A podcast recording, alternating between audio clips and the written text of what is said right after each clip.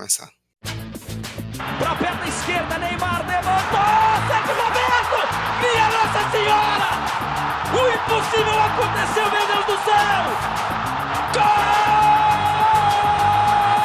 Fernando cruzou pra Paulinho, entrou na área. Vai fazendo o domínio da bola, fez. Botou no terreno, parou, prendeu, driblou o back, rolou pra trás. O Hernani, por Enis, emenda guarda, é campeão! Pirlo, Pirlo, ancora Pirlo di tetto, tiro, gol! O James Milner na linha de fundo, cruzou na segunda trave. Olha o gol do Lovren! Gol! Que é sua, Tafarel! Partiu, bateu, acabou! Acabou! Acabou! É tetra! É tetra! 45 de acréscimo. Qual é, rapaziada? Muito bom dia, boa tarde, boa noite, boa madrugada para você que nos ouve pela internet. No Aro 45 de Acréscimo, edição de número 37. E nessa semana a gente não vai falar de algum fato que está acontecendo agora no mundo do futebol, de algo muito específico do momento. Hoje vai ser um pouco de história. A gente vai relembrar algumas das grandes surpresas do futebol no século 21, nos últimos anos, de 2001 para cá. Aqueles títulos improváveis, aquelas conquistas que talvez você jamais imaginava que determinado time fosse conseguir, principalmente nos tempos atuais, né, com tanta disparidade que existe entre os clubes, mas eles foram lá e conseguiram. Tem clube, tem seleção, tem muito título do futebol brasileiro e internacional para a gente lembrar, abordar, falar um pouquinho, falar um pouquinho de história é sempre bom, né? E a gente tenta fazer isso sempre que possível. Para isso, hoje eu tenho aqui Vitor Santos. Fala pessoal, tudo bem? E mais um convidado essa semana, Lucas Holanda. Lucas, seja bem-vindo, muito obrigado pela participação desde já. E fale um pouco aí sobre você, para a galera saber quem você é. Olá, galera. Boa noite, boa tarde. Primeiro eu queria agradecer o convite de vocês. Sou um ouvinte do 45 de Acréscimo e vamos nessa. Sou, sou pernambucano, estudante de jornalismo, tô no blog da PL Brasil junto com meu amigo Dudu e vamos embora. Bora, vamos embora, que a gente tem muita coisa para falar. A gente dividiu em dois blocos. No primeiro, a gente vai falar de conquistas nacionais, no, conquistas de clubes brasileiros, grandes surpresas aqui do futebol nacional nesse século. E na segunda parte, a gente vai falar de conquistas internacionais, envolvendo aí seleções e clubes do exterior. Como eu já citei, são conquistas do século 21. Então, a partir de 2001 para cá, se teve aquela surpresa até o ano 2000 que você acha que faltou, não é porque a gente esqueceu, é porque a gente decidiu colocar essa amostragem, senão Iam ter oito horas de programa aqui. Então vamos lá, que a partir de agora tem muita coisa pra gente relembrar nesse episódio. Primeiro tempo.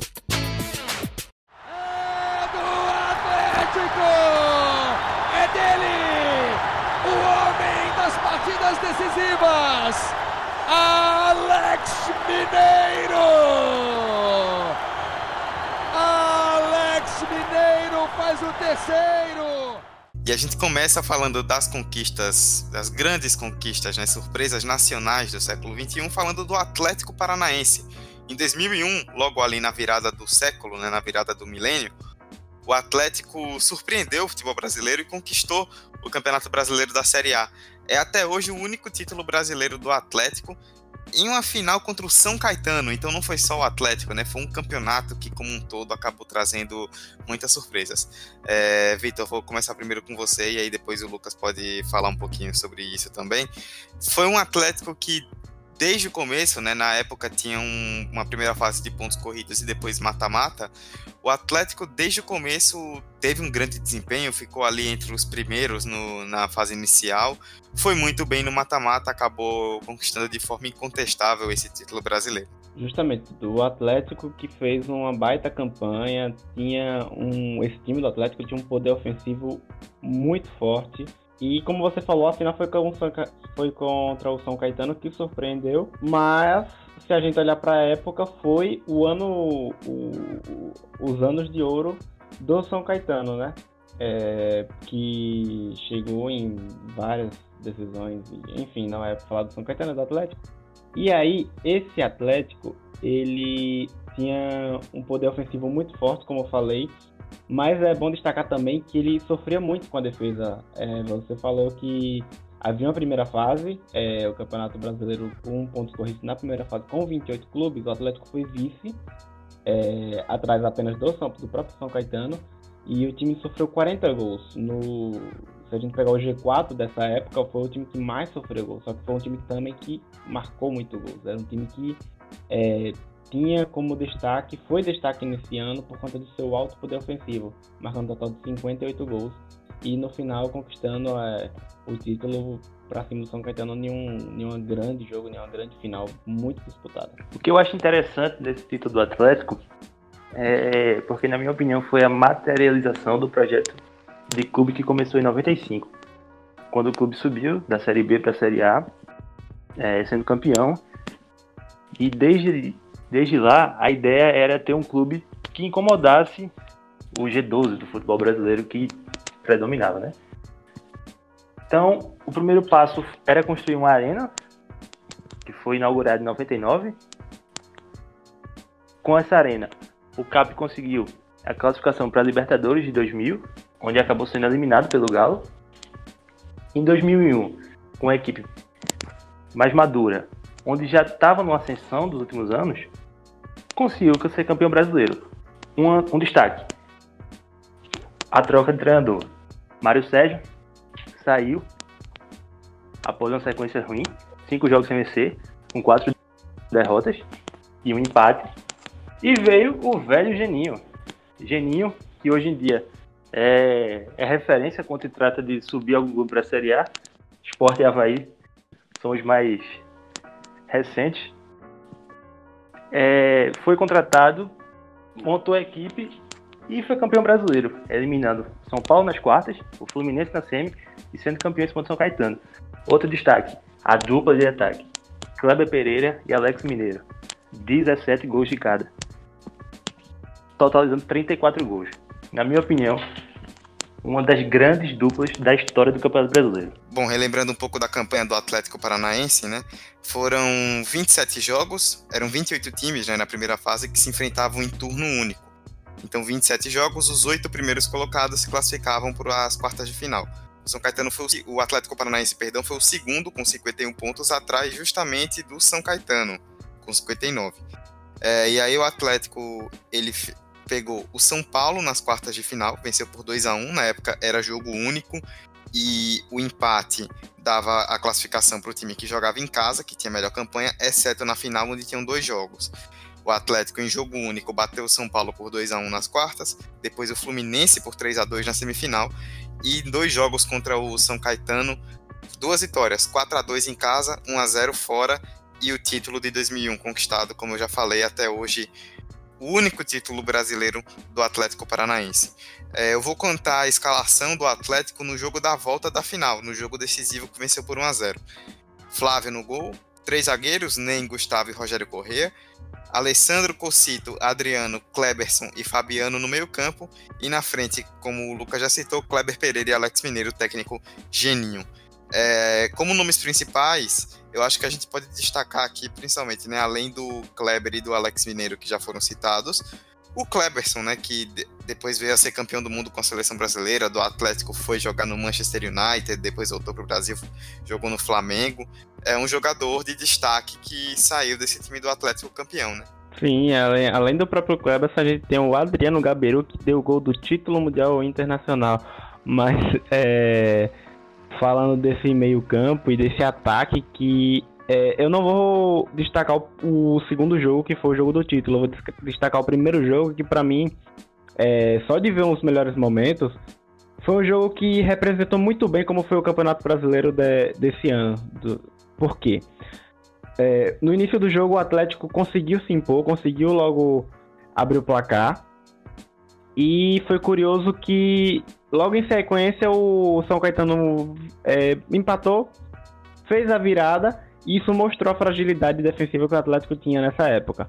Só que na sequência o poder ofensivo do Alex Mineiro foi muito maior. O cara meteu um hat-trick no final é, na Arena ba da Baixada, lotada, lotada, lotada. A Arena Baixada é considerada é, referência de estado na América naquela época. E aí foi 4 a 2 conseguiu. E outro destaque também é o Ilan. Ilan, que não foi tão destaque assim, mas teve uma carreirazinha interessante na França. E só para complementar mesmo esse elenco do Atlético Paranaense. Eu tô com uma frase aqui na matéria do Globo Esporte dos 10 anos do, do título, do zagueiro Nem, que ele fala um pouco sobre esse momento que o Alex Mineiro estava vivendo. Ele fala assim: a gente comentava que tinha que mandar o Alex Mineiro bater o trio de meta que seria gol. Era o ano dele. Para mim, é o verdadeiro ídolo do Atlético. Não vai ter outro enquanto o Atlético não for campeão brasileiro. O Alex vai ser sempre o artilheiro, o cara que decidiu, o cara que lutou por um objetivo, que era ser campeão brasileiro. Então, o Gomes tava metendo gol de todo jeito. Um hat-trick numa final do Campeonato Brasileiro. Virando o jogo pro seu time é, é uma coisa absurda. E eu também queria destacar, é, nessa mesma matéria, uma citação da. Eles se referem à torcida.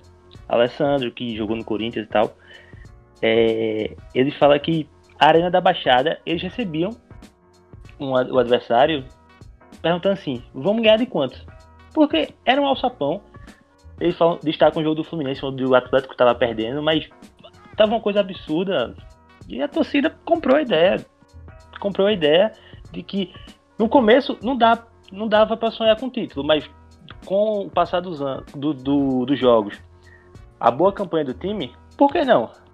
Então, para mim, se você me perguntasse, assim, encontrar na rua qualquer dia, perguntar qual o destaque da Atlético Paranaense, eu vou falar Alex Mineiro e a torcida. Para mim, a torcida diferenciada demais. Vocês citaram Alex Mineiro, né? Só para encerrar, é, na fase final foram quatro jogos, né, do Atlético, as, um das quartas, um na semi e os dois da final.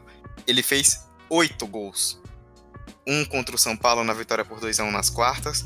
É, na semifinal, 3 a 2 com o Fluminense, ele fez os três. Na final, jogo de ida 4 a 2 contra o São Caetano, ele fez mais, ele fez mais três. E na decisão, 1 a 0 contra o São Caetano, gol dele. Foram oito gols nos quatro jogos decisivos. O cara tava virado no louco. Foi o terceiro artilheiro ainda do Campeonato Brasileiro com 17 gols, empatado com o companheiro de ataque Kleber Pereira.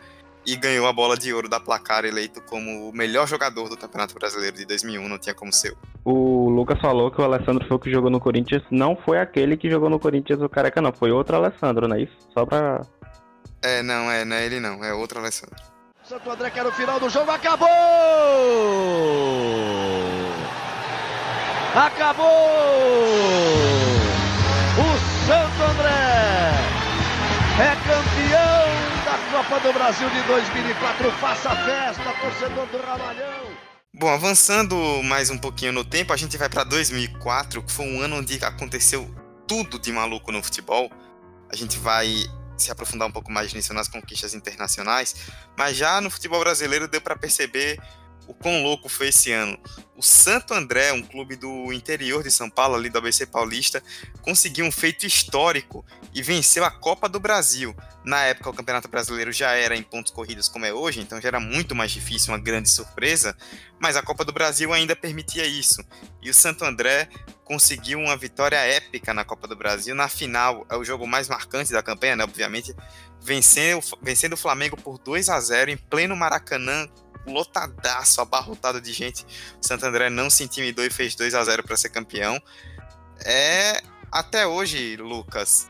Quando se fala sempre de grandes surpresas no futebol brasileiro, eu imagino que, principalmente das mais recentes, é a primeira que todo mundo lembra, né? Esse título do Santo André. Sem dúvida, meu amigo, sem dúvida. Porque, vamos lá, você ganhar uma Copa do Brasil, é, sendo um clube como o Santo André, é muito difícil. É muito difícil, é muito difícil. É, planetas todos têm que se alinhar, Sol, Lua, é uma coisa absurda. E a gente, vamos lá, olhando a campanha, eles eliminaram o Atlético Mineiro, dos gigantes, né? Atlético Mineiro, Palmeiras, e ganhar uma final do Flamengo. Ok, que o time do Flamengo não era lá essas coisas. Na época era treinado por Abel Braga. Mas é o Flamengo. É o Flamengo. E eu queria destacar uma coisa nesse, nessa equipe de São Caetano. A mentalidade deles. A men... Oh, São Caetano, Santander, desculpa. A mentalidade. Eu tô no, no, no site da Trivela aqui e tô vendo um, uma, uma matéria sobre o, o, título. A, a fala do capitão Dedmar depois do primeiro jogo. Olha o que o cara falou sobre o Maracanã. O Maracanã é um mito criado pela imprensa carioca. É um estádio normal. Ô, louco! Diga aí.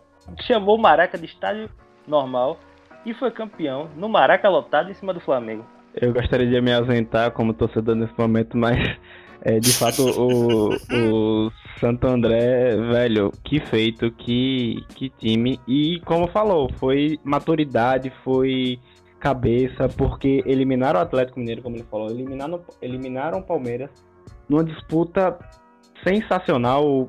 Primeiro jogo foi 3 a 3 o segundo foi 4 a 4 foi laicar o jogo, eles conseguiram a classificação. É, conseguiram na semifinal contra o 15 de novembro do Rio Grande do Sul, grande 15 de novembro. E é, eles perderam e depois venceram, enfim. Ficou sempre nesse, nessa luta do jogo de cá em todos os jogos, independente de qual foi o confronto. É, pode ser a única vitória tranquila, pode se dizer assim, foi na estreia com o Novo Horizontino. É, é, claro que o Flamengo não era aqueles Flamengos todos, mas hum, é, não, não vou tirar o mérito do Santo André. O time tinha uma, um, um modelo de jogo e o time foi com isso até o final e conseguiu. É, foi basicamente, em resumo, raça e força de vontade.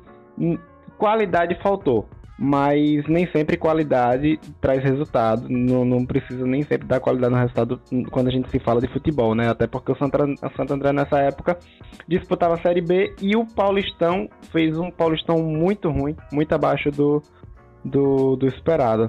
É, no geral, só falando os números, foram 11 jogos na Copa do Brasil, 4 vitórias, 2 empates, ou 4 vitórias, 2 derrotas e 5 empates. Então, um time que empatou muito sempre ficou naquele equilíbrio dos resultados, o suficiente para ser campeão. Uma coisa interessante que Vitor falou aí, para você ver o feito daquele Santo André. Apenas três times na história da Copa do Brasil foram campeões jogando a Série B. O Criciúma de 91, Criciúma de Filipão, o Santo André de 2004 e o Paulista de 2005. Então, além de ser o Santo André, o clube estava na Série B e foi campeão do torneio, do segundo torneio mais importante do futebol nacional. É muita coisa, meu amigo. É muita coisa. Tem que respeitar. Passar aqui o time do Santo André. O Santo André, esse é o time que jogou a partida da volta. Venceu o Flamengo por 2 a 0 no Maracanã com 71.988 flamenguistas. Júlio César no gol, Dedimar, Gabriel e Alex na zaga, meio campo com Nelsinho, Dirceu, Ramalho, Elvis e Romerito, Sandro Gaúcho e Osmar na frente, e o técnico era o Pericles Chamusca, que meio que se lançou ali para o futebol brasileiro com aquela conquista. O Santo André em 2004 começou eliminando o Novo Horizonte, que é um clube de Goiás, depois o Atlético Mineiro, Guarani, Palmeiras, o 15 de novembro, né, que o Vitor já citou, que é de Campo Bom, no interior do Rio Grande do Sul, e o Flamengo. As semifinais daquele torneio tiveram Santo André e 15 de Campo Bom, e do outro lado o Flamengo contra o Vitória, o Vitória da Bahia. Então foi um torneio assim onde, o, onde times que talvez nem todo mundo esperava que chegassem, se a gente for pensar também que o Flamengo não tinha um grande time naquela época, esses times chegaram e fizeram uma Copa do Brasil que apesar de não ter grandes potências do futebol brasileiro naquele momento foi muito legal. E só para a gente pincelar bem rapidinho antes de pular, alguns nomes até conhecidos aqui desse time do Santo André que eu citei, mas nenhum assim como a gente falou do Kleberson e do Alex Mineiro, por exemplo, no Atlético, nenhum assim que teve destaque realmente nacional, passou vários anos jogando em grandes clubes, é, foi um, é um elenco um pouco mais, um pouco menos recheado nesse sentido que venceu. Só pontuando e é, acho que o Fabrício vai curtir aí essa informação, o Ramalho, meio campista, volante do Santo André nessa época, é o Ramalho, grande ídolo da torcida do Sergipe. E aqui, nesse time do Santo André, também tem um, tem um jogador que se ele chega em Pernambuco, ah, ele é abraçado. Romerito, meio campo, campeão da Copa do Brasil pelo Santo André e campeão da Copa do Brasil pelo Sport, sendo um dos destaques do Leão naquela competição. Pois é, né? São jogadores que tiveram seu destaque também, né? Dois dos principais nesse sentido, mas não tiveram uma carreira assim tão estabelecida durante vários e vários anos em, em clubes maiores, acabaram rodando bastante. O Paulista é campeão, acaba o jogo. Apita Leonardo Gaciba. A torcida do Fluminense aplaude. A torcida do Fluminense aplaude e grita Nense. Uma atitude bonita da torcida do Fluminense. Comemorando, ou pelo menos reconhecendo o esforço do clube nesse vice-campeonato. Mas a festa é toda do Paulista.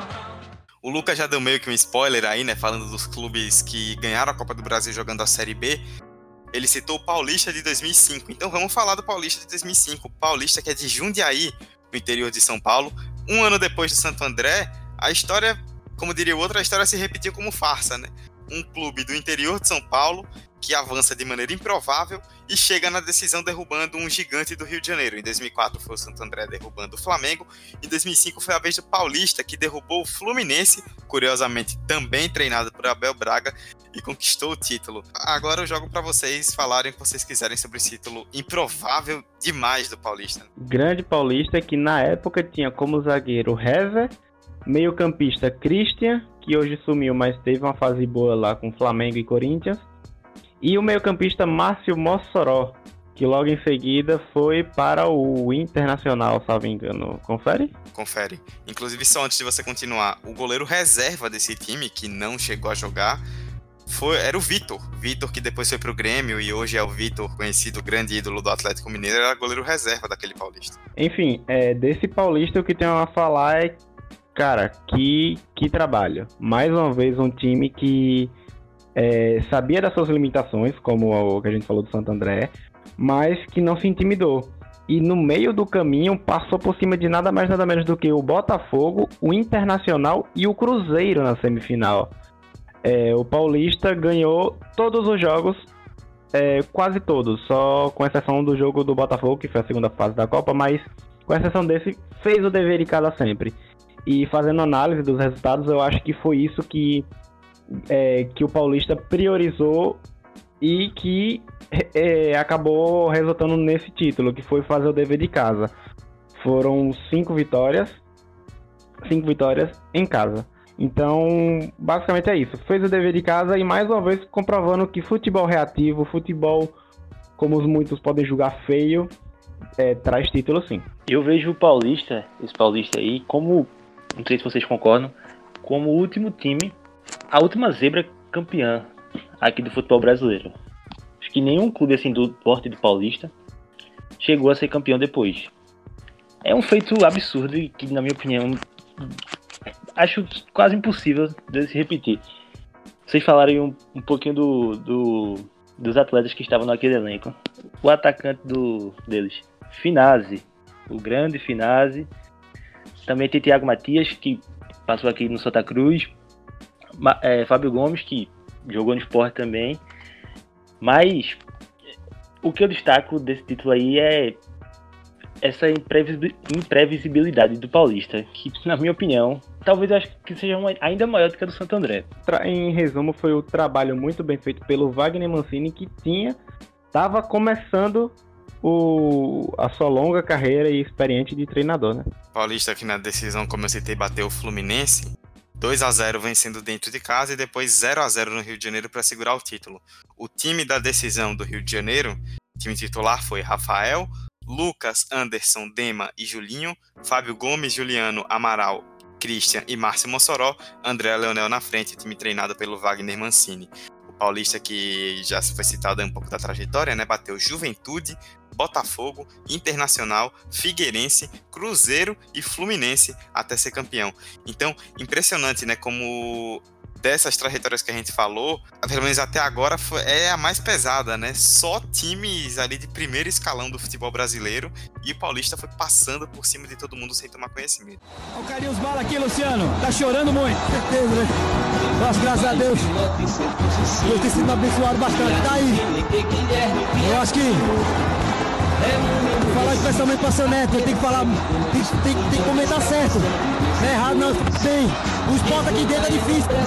Eu acho que superando a dificuldade, sabendo que é difícil.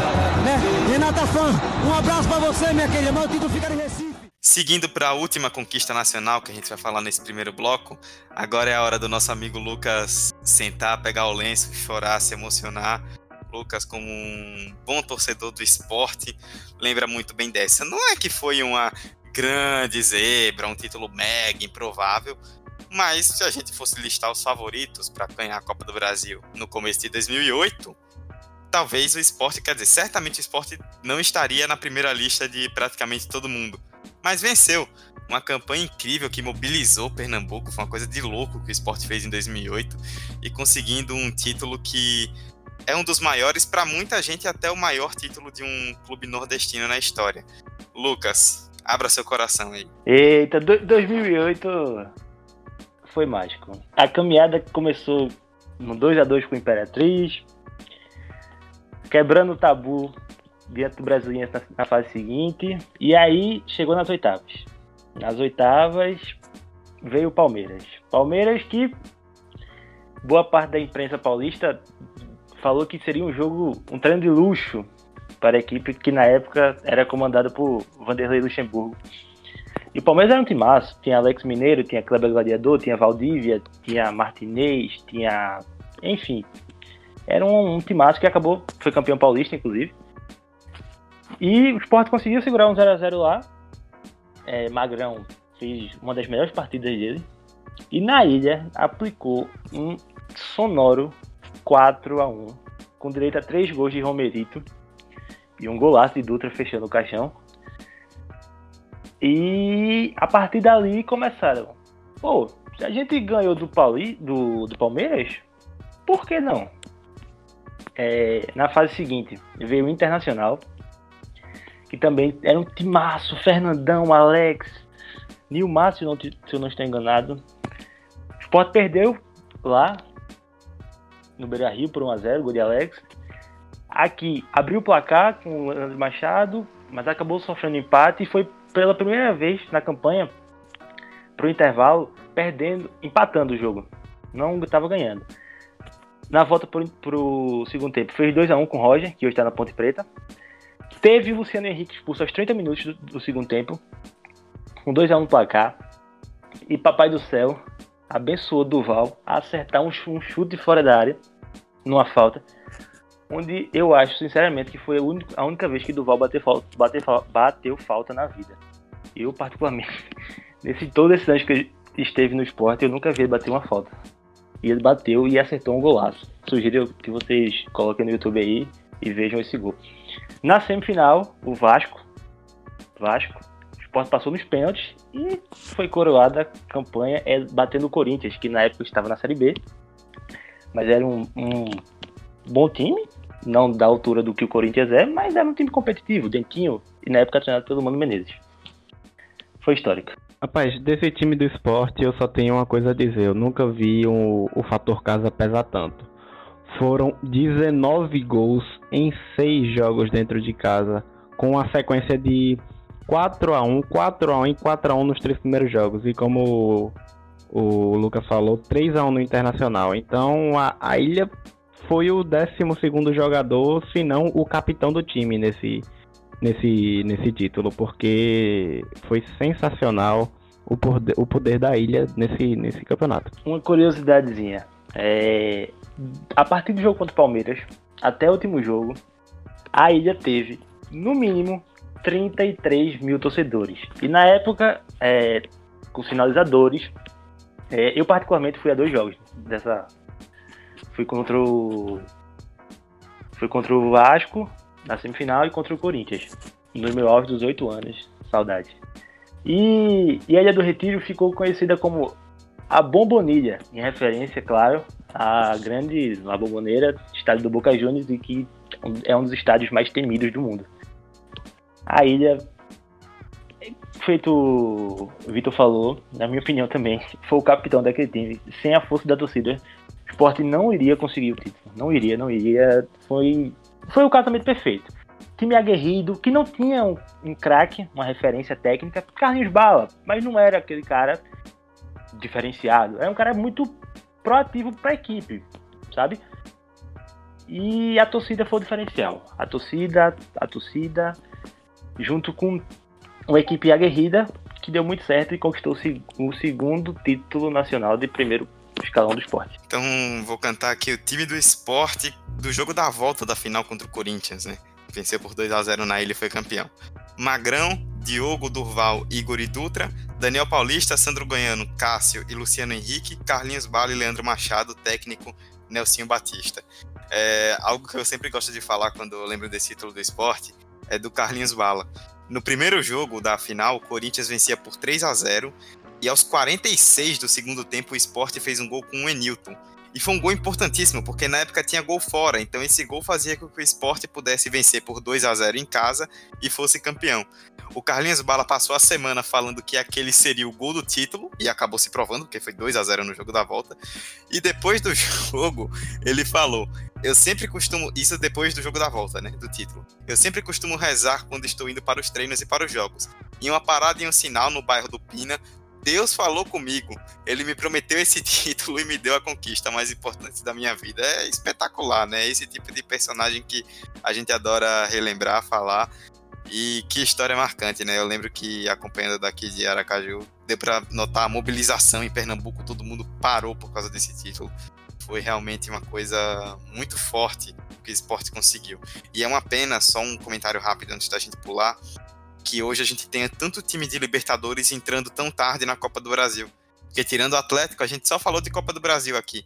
E hoje é praticamente impossível um time que não seja tão favorito conseguir vencer a Copa do Brasil, porque os times da Libertadores tão poderosos já entram nas oitavas. Tirou muito do charme da Copa do Brasil essa nova regra da CBF. Bom, é isso. Nesse primeiro bloco a gente falou das conquistas nacionais. A gente pula agora para a segunda parte, onde a gente vai falar de títulos internacionais. Pelo mundo, grandes times nesse século XXI já conseguiram surpresas muito grandes e a gente vai falar sobre algumas delas a partir de agora. Segundo tempo. It's over. It is over. Greece are the champions of Europe, the ultimate outsiders at the start of the tournament. And even at the start of this final, it's a footballing fairy story. Na segunda parte, agora a gente fala de conquistas improváveis do futebol internacional nesse século. E a gente começa falando de 2004.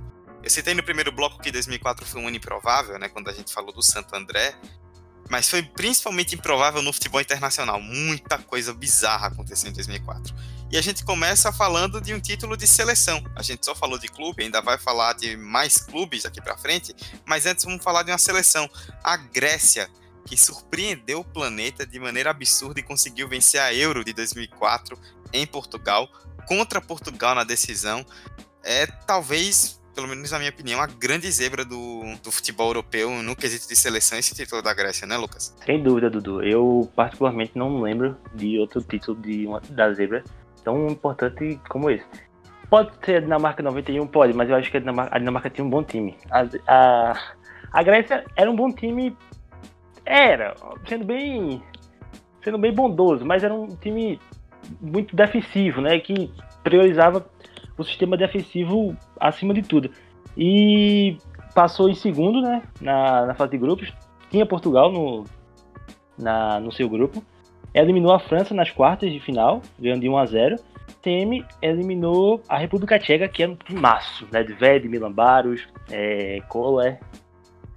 E na final, como você já falou, ganhou de Portugal por 1 a 0. Pois é, né? Como você falou aí da campanha da Grécia, eu queria destacar algo engraçado dessa campanha, é que a Grécia pegou Portugal na fase de grupos. Foi o jogo de abertura, inclusive, da Euro 2004. A Grécia venceu por 2 a 1 e aí repetiu a dose na final, vencendo por 1 a 0 né? Na primeira fase, venceu por 2 a 1 Portugal, empatou 1 a 1 com a Espanha, perdeu por 2 a 1 para a Rússia, mas classificou em segundo no grupo A com 4 pontos. Nas quartas de final tirou a França por 1 a 0, depois tirou a, Gre a República Tcheca, que você já falou, por 1 a 0 na semifinal, e bateu Portugal na decisão. É, Portugal que estava com o comando do Filipão, né? Então era um grande momento da seleção portuguesa, que depois foi quarta colocada na Copa de 2006, mas acabou sucumbindo para a Grécia. Eu vou cantar o time da Grécia, mas eu peço perdão a algum ouvinte que fale grego, porque realmente não é minha especialidade, que a pronúncia é complicada. No Nicopolides, grande Nicopolides, Seitarides, Capsis, Delas e Fissas na defesa, Katsuranes, Agorakis, Bacinas, Caristeias e Giannakopoulos no meio de campo, e o Virsas na frente. Esse era o time do Otto Rehhagel, um, um treinador alemão que conseguiu comandar a Grécia campeã. E eu lembro, Lucas, eu, quer dizer, eu tinha seis anos, mas eu tenho uma lembrança muito vaga daquela Euro de que se falava muito do Filipão, né? Que tinha sido campeão do mundo no Brasil e estava em Portugal.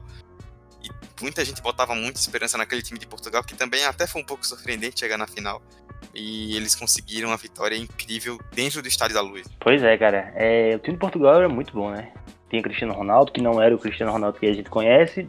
Tinha Figo e Filipão, jogando em casa. Obviamente era muito favorito. Eliminou a Holanda na, na semifinal e a Inglaterra, de Owen, de Lampard na, nas quartas. E chegou, pô, vamos ser campeão em casa, vamos conquistar o primeiro título da gente em casa. Só esqueceu de combinar com a Grécia. Um destaque desse título da Grécia é o Charisteas. Charisteas, enfim, quem for grego aí, por favor, me corrija é, que acabou o torneio com três gols e fazendo o gol do título contra Portugal. Outro destaque, é, o meio-campista Zaga, Zagorak, Zagorak foi eleito o melhor jogador do torneio.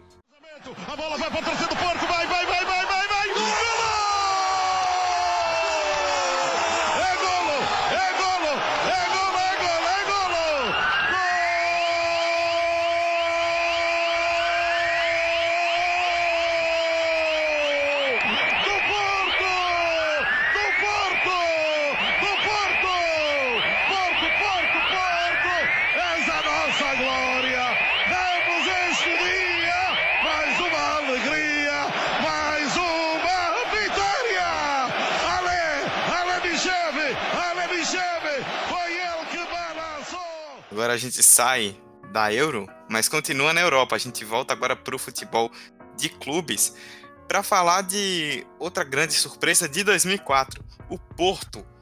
Clube de Portugal, ali da cidade do Porto, um dos maiores clubes portugueses, conseguiu a sua grande glória europeia em 2004, conquistando a Champions League, um título muito improvável do Porto. E foi uma Champions League, né, Lucas, em que na semifinal a gente teve o Porto enfrentando o Deportivo La Corunha e o Mônaco, que foi o finalista, junto com o Porto, enfrentando o Chelsea. Então, foi um campeonato cheio de surpresas, né? Uma Champions League onde os principais times europeus da época, Milan, Manchester United, Real Madrid, Arsenal, foram ficando pelo caminho e sobrou para os underdogs, né, como a gente diz, digamos assim, e o Porto sapecou um 3 a 0 no Mônaco na final para ser campeão. O Porto de ninguém nada menos que ele, José Mourinho, dava suas iniciais, levando esse Porto ao título. E que título, né? Eliminou o Manchester United na, nas oitavas, passou pelo Lyon, La Coruña e sapecou de forma. cabia até mais o Mônaco na final. O, o Porto de Deco, de Carlos Alberto. Era um Porto que não era um time é, favorito antes da competição, foi o que você falou. Era um Porto com bons talentos, jovens talentos, com potencial para. Vamos ver o que é que dá. E sob, mais uma vez, o comando de José Mourinho, que potencializou aquele time. Não era um time que jogava bonito. Acho importante a gente destacar isso, que é um time bem organizado. Mas a forma Mourinho, né? A forma Mourinho já conquistou muito título. Exato, e esse Porto, é bom destacar que em 2003 já havia sido campeão da Copa da UEFA, que hoje a gente chama de Liga Europa, é, na época ainda era a Copa da UEFA com o nome anterior e o Porto foi campeão. Então já era um time que vinha de um título europeu e que já vinha com a base boa, que foi base ali em 2004, né, para o time de Portugal que que acabou sendo vice-campeão da Euro e depois foi quarto colocado na Copa em 2006. Revelou muitos talentos aquele time e como você citou o próprio Mourinho, né, que deu seus primeiros passos ali, depois foi para o Chelsea e aí ele começou a sua grande carreira como treinador. O Porto, que foi o segundo colocado do grupo F com 11 pontos, ficou só atrás do Real Madrid com 14. Avançou para as oitavas de final, onde tirou o Manchester United, venceu por 2 a 1 em casa e empatou em 1 a 1 no Trafford, conseguiu a classificação. Nas quartas, tirou o Lyon, e é por 2 a 0, uma vitória por 2 a 0 e um empate em 2 a 2. Chegou à semifinal, Deportivo La Coruña pela frente, ganhou por 1 a 0, empatou em 0 a 0 nos dois jogos e conseguiu a classificação. E na final enfrentou o Mônaco, como eu já citei, outra grande surpresa e foi campeão. É, o time do Porto na final de 2004 foi Vitor Bahia no gol, grande Vitor Bahia. Paulo Ferreira, Jorge Costa, Ricardo Carvalho e Nuno Valente na defesa. Meio campo com Costinha, Pedro Mendes, Maniche e Deco, Terlei e Carlos Alberto. Ele mesmo que rodou por vários clubes do Brasil, rodou por clubes da Europa, fez um gol, inclusive, naquela final. É, Lucas, só para a gente dar uma pincelada final sobre Porto, eu falei dessa questão da base, né? A gente citou times como o Santo André, que tinham bons jogadores, mas que não, teve, não tiveram jogadores que se destacaram assim por tantos anos em clubes maiores. O Porto não, né? A gente pode citar Paulo Ferreira, Ricardo Carvalho, Costinha, Deco, Maniche, jogadores que durante muitos anos é, passaram aí a ter destaque em clubes maiores do futebol europeu. Exatamente, Dudu. É... Esses jogadores aí, na época, que eu falei, eles não, não eram o que se tornariam, né? Eles eram jogadores com potenciais e que se destacaram, acho que, na moral, muito por, pelo sucesso, de, pelo projeto que Mourinho tinha com eles. É, é um. Eu acho que tudo encaixou, sabe? A gente pode ver Ricardo Carvalho, destaque na Premier League, é, anos depois, Deco no Barcelona, depois no Chelsea. Então era, era um muito bom time. Na época, repito, não era favorito, mas era um bom time e que tem que ser respeitado até hoje. E acabou ganhando, dá um spoilerzinho, o Mundial sobre o nosso próximo assunto. Pois é, só antes da gente entrar, eu também não citei, né? No, no Porto tinha no banco o Benny McCarthy, o atacante sul-africano, e o Bocingua, defensor português, que depois jogou muito tempo no futebol inglês. E o Mônaco, né, que enfrentou o Porto, tinha o Guivet, tinha o Evra, Giuli, Morientes, Esquilaci, Adebayor. Era treinado pelo Didier Deschamps, que foi o treinador da conquista da Copa do Mundo pela França em 2018 e foi o capitão da França quando venceu a Copa em 98. Então também foi um time cheio de grandes novidades, digamos assim, que surgiram para o futebol mundial. Atacó, senhores! Once Caldas, campeão da Toyota Libertadores, edição 2004. Se terminou a racha de Boca. Senhoras e senhores, Once Caldas, campeão da Toyota Libertadores.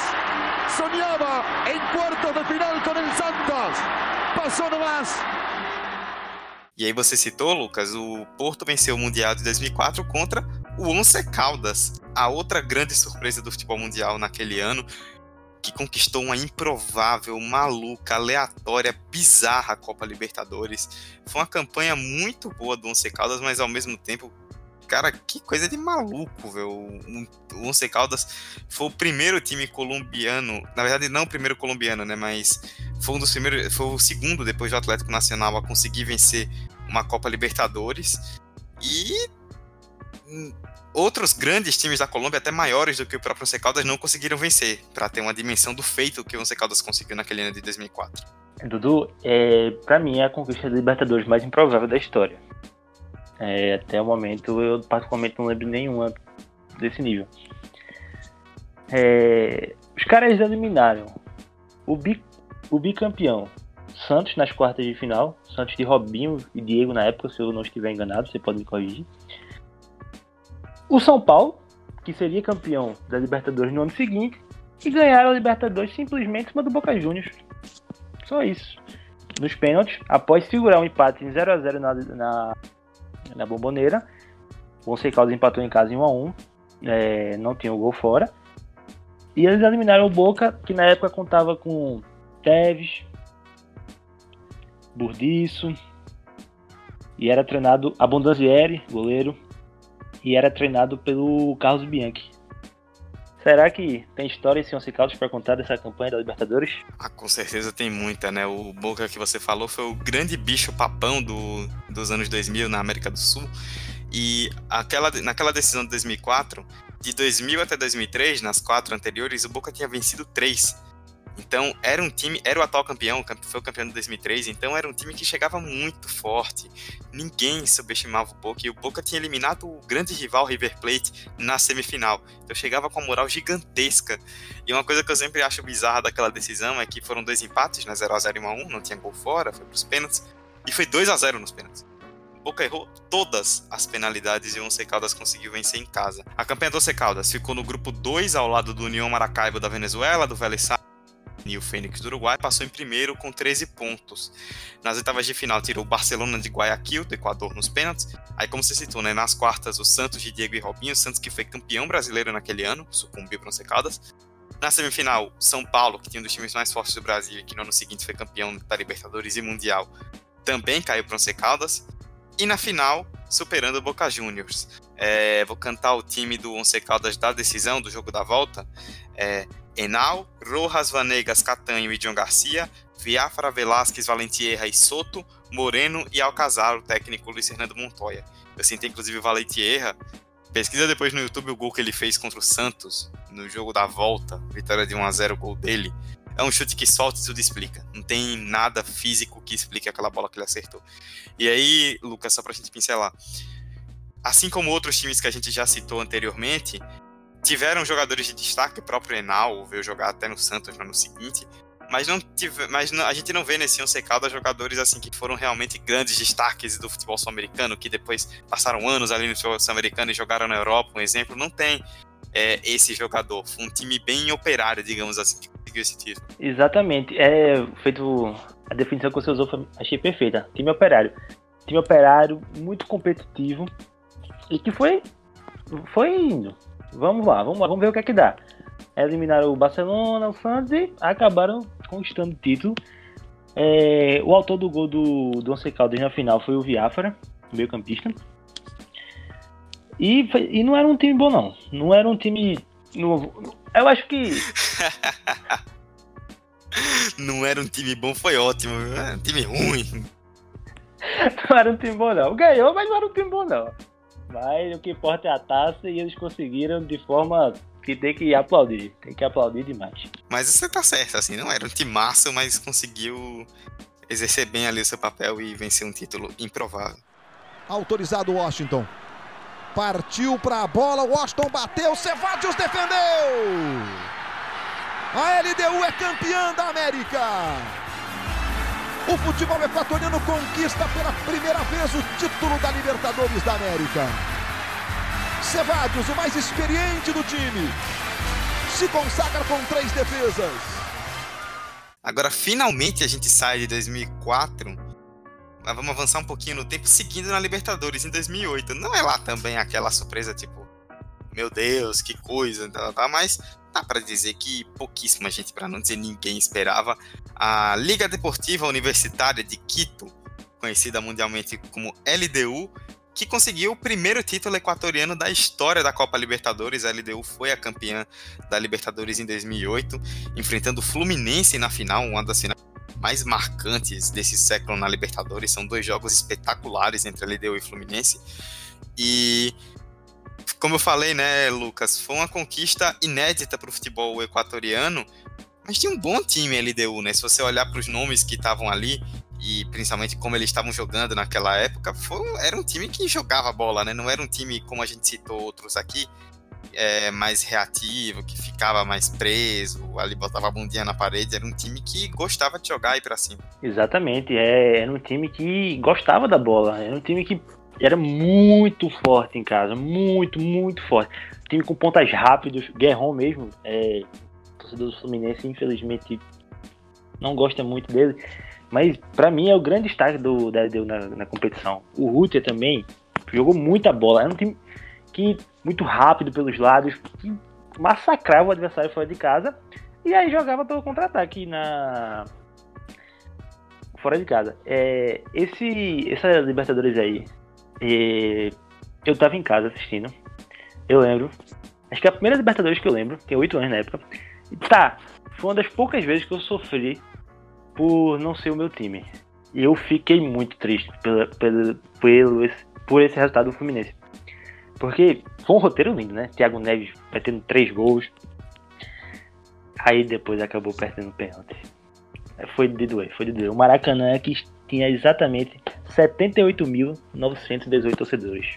Torcedor do Fluminense com certeza não esquece. Eu falo com uma certa tranquilidade, né, que é uma das maiores festas que Maracanã já teve aquele jogo da volta em 2008. Inclusive, talvez desse século da história recente tenha sido a maior. Foi espetacular o que a torcida do Fluminense fez. As duas campanhas foram até certo ponto improváveis, né, passando por times bem mais favoritos, digamos assim.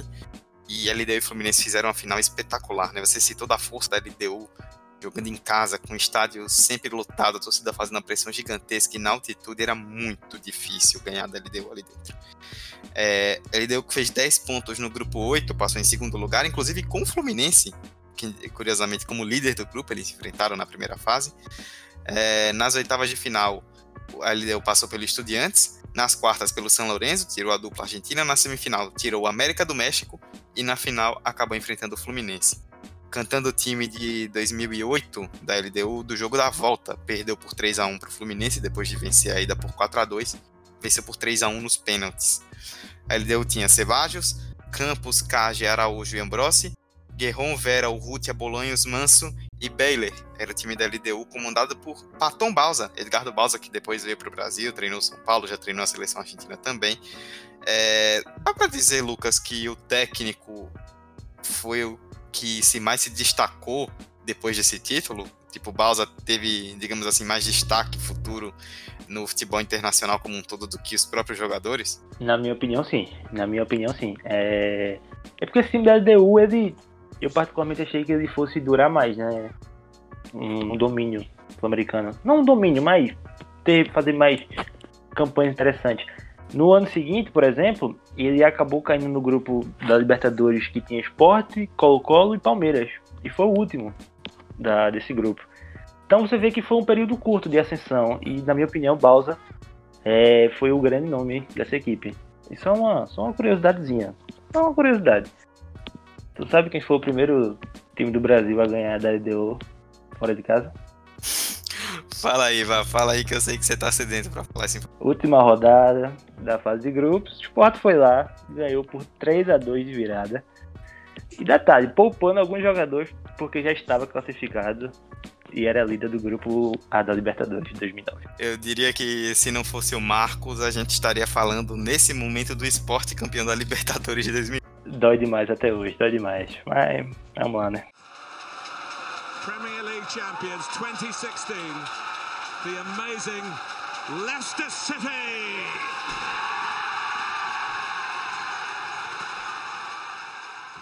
Vamos falar da última conquista desse programa, que é a mais recente de todas elas envolvendo o futebol nacional e internacional, que essa, certamente você que acompanha futebol, principalmente futebol europeu, essa você acompanhou, você que está ouvindo, lembra muito bem, acompanhou toda a campanha, que foi a do Leicester. O Leicester, o improvável campeão inglês da temporada 2015-2016. E eu já vou dizer agora, Lucas, antes eu vou até me adiantar um pouco, eu citei aqui em off com vocês, que para mim foi a conquista mais improvável de todas essas, a mais espetacular, porque foi a única delas em um campeonato inteiro de pontos corridos, é, com um time que na temporada anterior fez milagre para não ser rebaixado, que enfrentou rivais como Manchester City, Chelsea, Arsenal, Manchester United, de um, Manchester United, de um poderio financeiro gigantesco, verdadeiras seleções, e foi rodada a rodada construindo um caminho que no começo parecia fogo de palha, todo mundo achava que ia ser só aquela empolgação de começo e depois ia cair. Quando a gente se tocou, acabou o campeonato e o Leicester conseguiu seu título. Dudu, é... eu também acho que foi o mais improvável de todos. Porque a gente sabe que no mata-mata é, tudo pode acontecer, né? Mas um time conseguir se linear de forma positiva, é, não linear, linear perdendo todo não adianta, mas linear sempre lá, com um elenco muito inferior a Arsenal, Chelsea, Manchester United, City. É, o Liverpool na época era feio. É muita coisa, é muita coisa. E eu vou destacar um jogo. Um jogo que. Vou destacar dois. Um jogo contra o Manchester City, acho que foi na virada do ano. A gente tava, tava conversando em off. Foi 3x1 pro Leicester, se não me engano, lá no Etihad Stadium, com um golaço de Marres. Um golaço, um golaço de Marres. E meados de fevereiro, um 2 a 0 no Liverpool, com um gol que para mim é um dos gols mais bonitos da área Premier League. Você que ainda não, não viu, bota lá Leicester 2, Liverpool 0, 2016. Golaço de Vardy, Marres faz um lançamento para ele, ele espera a bola dar um kick, dá uma sapatada de fora da área, sem chance nenhuma para Mignolet. E que coisa linda, cara. Que campanha, que campanha, que campanha. Pra mim foi uma das coisas mais bonitas que eu vi no futebol. Eu acho que Só você não torceu pelo Leicester, né? Só você não torceu pelo Leicester. Era isso que eu ia comentar, né? Eu, como torcedor do Arsenal, que foi o vice-campeão, fiquei bem feliz, na verdade, com o título do Leicester, porque foi muito legal para história do futebol. Mas acho que quem não tinha time envolvido na disputa torceu pro Leicester, né? Todo mundo queria ver o Azarão ser campeão. Eu falei do Arsenal, né? Agora eu queria citar um jogo que você, que você acabou não citando, que foi uma derrota, na verdade, né? O Leicester empat, é, perdeu para o Arsenal por 2 a 1 em fevereiro, é, o jogo no Emirates Stadium, e o Arsenal, com aquela vitória, encostou bastante no, no Leicester, se eu não me engano, tirou a diferença para 4 pontos depois daquele jogo, com a vitória com gol 50 do segundo tempo, gol do Welbeck, e ali parecia que não ia dar assim, muita gente ficou com a sensação de tipo, ih, agora chegou um clube maior, o pessoal vai começar a encostar, o Leicester perdendo terreno, uma vitória improvável dessas do Arsenal, agora é o momento que vai dar errado. E eu lembro do Paulo Andrade, narrador da ESPN, que fez toda aquela campanha do Leicester, né, pela ESPN, falando quando o Leicester foi campeão, que a cada sequência difícil a gente falava, ih, agora não vai, dessa não passa. Pronto, agora já fez demais. Já é uma ótima campanha, pronto. Agora vai começar a cair. Foi passando, foi passando, foi passando e foi campeão. É o maior milagre da história do futebol, Lucas? Com certeza. Com certeza. É... Porque assim, o Blackburn foi campeão da Premier League em 95, 94. Você me dê a precisão do ano aí, com Alan Shearer no ataque e tal. É... Mas era um outro tempo no futebol, onde o dinheiro Existia, existia. Mas a diferença não era muito grande. A diferença de investimento hoje, e na época, quando o Leicester foi campeão, era muito grande, era muito grande. E foi de você. O time foi quase rebaixado na temporada anterior. Se alguém. Aqui em Pernambuco a gente tem uma brincadeira que é assim: se o mágico chegar e, tro e trouxer um, um contrato pro Leicester assinar, ó, você escapa da do rebaixamento e nunca mais vai ganhar nada na vida. O Leicester com certeza assinaria, mas ele conseguiu se recuperar da do do previsível rebaixamento. Acabou a temporada na Elite e em 2000, na temporada 2015-2016 escreveu uma das páginas mais bonitas do futebol. Destaque para Vardy, Maes, Kanté, Drinkwater, que acabou não indo bem no Chelsea, mas jogou muita bola naquele ano. Pois é, né? Cantando o time do Leicester, então, de 2015-16, o time base, era Schmeichel no gol, Danny Simpson, Morgan, Huff e Fuchs na defesa, Kanté, Drinkwater, Mares e Albrighton no meio de campo, Okazaki e Jamie Vardy na frente, time comandado pelo Claudio Ranieri, o Ranieri que muita gente não botava fé quando chegou, já era um treinador que estava em alta no futebol europeu, era um cara que tinha feito boas campanhas, mas não tinha conquistado nenhuma liga nacional e de repente acabou conquistando aquela taça improvável, né? Ele teve um fracasso gigantesco com a Grécia de não conseguir classificar a Grécia para Euro, se não me falha a memória, antes de chegar ao Leicester. Muita gente não acreditou quando ele chegou, mas ele conseguiu ser campeão. O Leicester custou é, aquele elenco do Leicester custava na época menos de 30 milhões de euros. Você tem uma ideia, naquela temporada o Manchester City contratou o Sterling, que até hoje está no clube com, jogando muito com o Guardiola, pelo dobro do que valia o elenco do Leicester.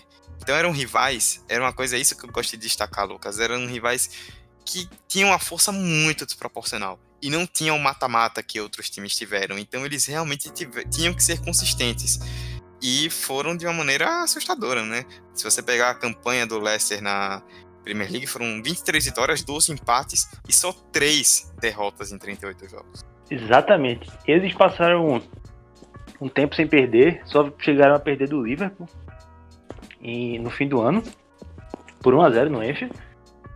Perderam do Arsenal e a outra derrota não lembro. Não, realmente não tô lembrado. E cara, o peso. Veja, só, um, só uma estatística boba. O Liverpool, em mais de. Em quase 30 anos, não conseguiu ser campeão inglês. O Leicester foi. Acabou-se. Não tem mais o que falar. Não tem. É, o peso é um absurdo. É um absurdo. Ah, o que aqueles caras conseguiram fazer. É, Se você acha que. Se alguém perguntar pra mim, você acha que pode ter. Alguém pode repetir esse feito? Eu sinceramente eu acho que não. Eu acho que não. É, hoje em dia a proporção de investimento aumentou ainda mais. Então é, os times da do Big Six estão com ainda mais grana. Se bem que o, o, o Everton, o Leicester também estão contratando, mas ainda assim, há um desnível muito grande. Então eu acho que pode aparecer, pode, mas mim, na minha opinião vai demorar demais para aparecer outro Leicester na Premier League. É, eu também vejo que por conta da diferença que está crescendo entre os clubes maiores e menores estarem contratando bastante, é muito difícil a gente ter outro Leicester, né? Só para fechar, é bom lembrar que na temporada anterior ao título, 2014-15, o Leicester era o lanterna do campeonato, faltando nove jogos para acabar o torneio e sete pontos, a sete pontos de distância ali de sair da zona de rebaixamento. Nos últimos nove jogos, precisava de um milagre, venceu sete, empatou um, perdeu só um para o Chelsea, que foi campeão, e conseguiu segurar a permanência na Premier League de maneira absurda. E no ano seguinte protagonizou um milagre e depois ainda chegou nas quartas de final da Champions.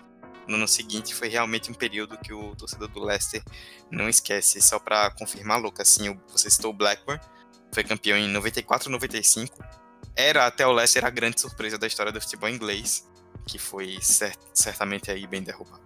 Bom, é isso. Falamos de todos os títulos que a gente tinha para falar, lembramos, puxamos algumas memórias aí afetivas de futebol, né? Muita coisa, muito elenco, muito jogador, muita conquista improvável que a gente falou aqui. E antes da gente encerrar esse episódio com um pouco mais de lembrança, né? Não necessariamente de fato, a gente vai para depois dos 45 com as indicações. Depois dos 45. Depois dos 45 com as indicações da semana, vocês já perceberam aí durante o segundo bloco que o Vitor precisa sair, então ficamos só eu e o Lucas aqui. Então, vai lá, Lucas, qual é a sua indicação da semana? Minha indicação da semana é Pepe Guardiola Evolução. É um dos melhores livros que eu já li. E que mostra é, como Guardiola consegue marcar suas equipes, mesmo sem ganhar a Champions League. Vejo muito, muita gente falando aí que ele acaba fracassando por não conquistar a Champions no City ou no Bayern, mas eu particularmente não acho que o futebol seja exclusivamente relacionado à Champions League. O cara foi campeão, bicampeão da Premier League, fazendo 100 e 98 pontos, respectivamente, deixando o Liverpool de braços cruzados, sem a taça, com 97. É muita coisa e tem que respeitar. Pois é, esse livro aí eu tô ansioso para ler ainda, eu não consegui, mas quero bastante. É, a minha indicação vai ser um pouco mais relacionada ao tema. A gente falou aí de algumas grandes surpresas da história do futebol, mas a gente falou mais, na verdade, da história no século XXI, né? A gente não falou de títulos antes de 2001. E aí o que eu quero indicar é algo relacionado a um título que veio antes desse período que a gente acabou não citando. É um documentário chamado Verão de 92. Esse documentário tá no Netflix e ele conta a história do título da Dinamarca, que foi o grande título da história do futebol dinamarquês, a Euro de 92, que a Dinamarca conquistou na Suécia. A Dinamarca saiu bem desacreditada e fez uma campanha improvável, derrubando várias equipes bem mais fortes até chegar na final e vencer a Alemanha, que era campeã do mundo na época, e conquistar o seu grande título. E é um documentário muito legal, vale muito a pena, mistura um pouco ali de ficção com cenas reais, é uma coisa bem bacana assim também para quem não é tão chegado ao mundo do futebol. Então, Verão de 92 está no Netflix, é só jogar lá ou ir nos documentários de esportes que você acha. É muito legal, vale a pena. A Dinamarca de Schmeichel, né? Que é um dos grandes ídolos da, da história do Manchester United e era, se não me engano, o capitão daquele time da, da Dinamarca. Pois é, né? Você falou do Schmeichel. O Schmeichel da conquista da Dinamarca, o Peter Schmeichel, é pai do Casper Schmeichel, que era o goleiro do Leicester, que a gente citou agora há pouco. Quando eu, contei, quando eu cantei a escalação do Leicester, eu comecei com o Schmeichel. O Schmeichel do Leicester é Casper Schmeichel, filho do Peter Schmeichel, que venceu a Euro de 92 pela Dinamarca. Então eles têm um bom histórico aí se tratando de títulos improváveis. Bom, é isso. Vamos encerrando aqui mais uma edição do 45. Ficou um pouquinho mais longa, mas a gente relembrou muita coisa hoje, ficou bem legal. Lucas, você foi o guerreiro que resistiu a essa gravação até o fim. Muito obrigado por ter participado. Foi uma honra e Sempre que quiser, portas abertas, viu? Valeu, Zan. Valeu, Dudu. É, só agradecer aí o convite. Espero que a galera goste. E vamos nessa. Quem quiser seguir lá no Twitter, Lucas Underline Holanda87. E é isso. Abraço. Pois é, as redes sociais do 45, você que quer nos seguir para conferir o nosso trabalho, arroba 45 de acréscimo no Twitter e no Instagram, o e-mail é 45 de gmail.com, mande sua crítica, sua sugestão de tema, seu comentário, seu elogio, o que você quiser falar pra gente. E só um lembretezinho antes da gente encerrar, nas nossas redes sociais, para você que está ouvindo agora, né, na quarta-feira, no dia que a gente está publicando, Ontem a gente publicou um sorteio nas nossas redes sociais, no Instagram e no Twitter, do livro Os Direitos de Transmissão do Campeonato Brasileiro de Futebol, do Anderson Santos, que é um professor alagoano que participa do podcast Baião de Dois, que a gente cita muito, e já teve aqui no 45 de Acréscimo para falar da Copa do Nordeste. Você que ouviu o nosso podcast sobre as quartas de final da Copa do Nordeste desse ano conhece. É, tá no Instagram, tá no Twitter o sorteio, arroba 45 de Acréscimo, vai lá, faz o que que precisa, né, para concorrer. Boa sorte. O sorteio vai sair, o resultado do sorteio vai sair no dia 13 de agosto. E a gente tá bem empolgado aí com esse sorteio, porque o livro é muito bom, trata de uma temática muito legal, né, que é a questão dos direitos de transmissão do Brasileirão, que tem muita polêmica, muita treta histórica, né, que não vem só de agora, ele conta tudo isso aí de maneira bem detalhada no livro. Então, vale a pena ir lá e participar desse sorteio para conseguir esse livro que é muito legal. É isso, muito obrigado a todos vocês que nos ouviram e até a próxima edição do 45 de Acréscimo. Tchau, tchau. Pra perna esquerda, Neymar levantou! Sérgio Roberto! Minha Nossa Senhora! O impossível aconteceu, meu Deus do céu! Gol! Fernando cruzou para Paulinho, entrou na área, vai fazendo o domínio da bola, fez, botou no terreno, parou, prendeu, driblou o back, rolou para trás, o Hernani, por Enis, emenda guarda, é campeão! Pirlo, Pirlo, ancora Pirlo di tetto, tiro, gol! O James Milner na linha de fundo, cruzou na segunda trave, olha o gol do Lovren, gol! Que é sua, Tafarel, partiu, bateu, acabou, acabou,